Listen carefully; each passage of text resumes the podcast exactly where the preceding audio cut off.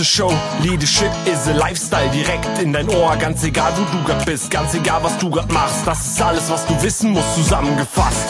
Du willst nach oben oder dass alles so bleibt. Du willst ein bisschen glücklicher oder erfolgreicher sein. Du willst, dass du Ziele erreichst. Dann nimm dir doch die nächsten Minuten für dich Zeit. Denn das ist, was Leadership is a Lifestyle heißt. Heute erfährst du von mir drei Gründe, warum Führung absolut nicht das Richtige für dich ist. Ja, du denkst dir, wie kommt sie darauf, das zu sagen? Führung kann doch jeder lernen. Aus meiner Erfahrung und aus meiner Wahrnehmung kannst du Führung nicht lernen. Du hast das Führungsgehen, sage ich immer, und wenn du das dann schon mal hast, wenn dir es Spaß macht, mit Menschen umzugehen, Menschen zu begeistern, Menschen zu entwickeln, dann kannst du daran arbeiten, deine Führungskompetenz zu verbessern und zu erweitern. Aber es gibt so das gewisse Etwas, was du besitzen musst, damit du eine gute Führungskraft bist. Ja, und heute erfährst du drei Punkte von mir, woran du erkennst, dass du keine gute Führungskraft bist. Fangen wir mal an mit Punkt eins. Du bist so eher ein Zahlen, Daten, Faktenmensch. Du vertiefst dich unwahrscheinlich gerne in deine Analysen, in deine Zahlen. Du bist gerne alleine. Du bist gerne, ja, hast nicht so gerne Menschen während der Arbeit um dich. Das nervt dich, wenn du andauernd angesprochen wirst. Du liebst deine Zahlen. Du möchtest dich mit deinen Zahlen identifizieren. Und Menschen, ja, die um dich rum sind, die gehen dir dann eher auf die Nerven. Es macht dir keinen Spaß, ja, auf Konflikte deiner Mitarbeiter einzugehen, dich für deine Mitarbeiter einzusetzen, für deine Mitarbeiter zu kämpfen. Und ähm, die Menschen interessieren sich zwar so ja als Kollegen, aber du hast nicht so das Interesse an diesem Menschen. Dich interessiert mehr deine Arbeit. Ja, und ich kann mich daran erinnern, ich hatte mal einen Chef, der hat mal zu mir gesagt, mich nervt das so tierisch, wenn Leute montags in mein Büro kommen, schlimmstenfalls sich dann noch auf meine Schreibtischkante setzen und mir erzählen, wie es Wochenende war. Das interessiert mich überhaupt nicht die sollen einfach ihren Job machen. Das heißt, Punkt eins, ja, du liebst Zahlen, Daten, Fakten mehr als Menschen. Du bist halt eher sachorientiert und solltest dann auch eher mit der Sache arbeiten, in schwierigen, wichtigen Projekten arbeiten, als Menschen zu führen. Das zweite ist, du arbeitest lieber operativ als, als Führungskraft. Das heißt, du bringst dich sehr gerne stark in das Tagesgeschäft mit ein. Du arbeitest gerne mit.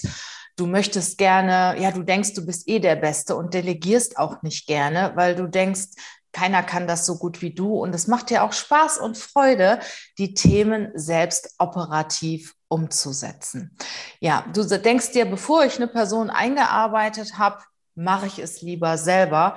Und im Prinzip, wenn du ehrlich bist, es macht dir auch richtig Spaß, es selber zu machen.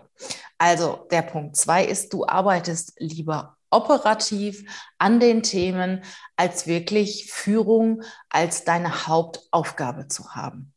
Ja, der Punkt drei, und den hat man sehr, sehr häufig. Den habe ich im Coaching von Führungskräften sehr, sehr häufig.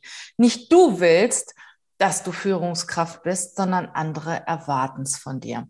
A, bist du vielleicht reingeboren, du bist Sohn oder Tochter und man erwartet einfach, dass du das Unternehmen weiterführst.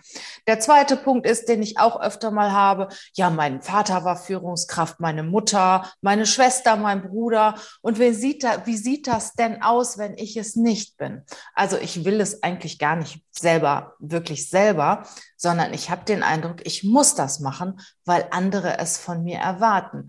Und lange Zeit wurde ja auch Führung als der einzige Karriereweg angesehen. Mittlerweile ist es ja so, wenn du Experte bist in verschiedenen Bereichen, bist du viel angesehener in Unternehmen, kannst viel mehr bewirken, hast ein höheres Budget und verdienst auch viel. Ich kenne einige Experten, die mehr verdienen als zum Beispiel Geschäftsführer. Ja, und ähm, im Prinzip würdest du ja viel lieber auch was anderes machen. Ne? Du hast da so gewisse Träume, nicht selten auch irgendwas Handwerkliches oder was Künstlerisches und du bist da irgendwie reingedrängt worden in die Position einer Führungskraft und fühlst dich da nicht richtig wohl. Also, ich wiederhole nochmal die drei Punkte. Der erste Punkt war, ja, du bist eher so ein Zahlen, Daten, Faktenmensch und äh, Fakten und Zahlen interessieren dich mehr als Menschen. Der zweite Punkt war, du arbeitest wirklich gerne an der Basis. Du bist der Experte. Du arbeitest lieber operativ an den Themen, als deine Mitarbeiter zu führen. Und der dritte Punkt war oder ist, du bist nicht wirklich Führungskraft aus Leib und Seele, weil du es selber willst, Tja, sondern du bist Führungskraft, weil andere es von dir erwarten.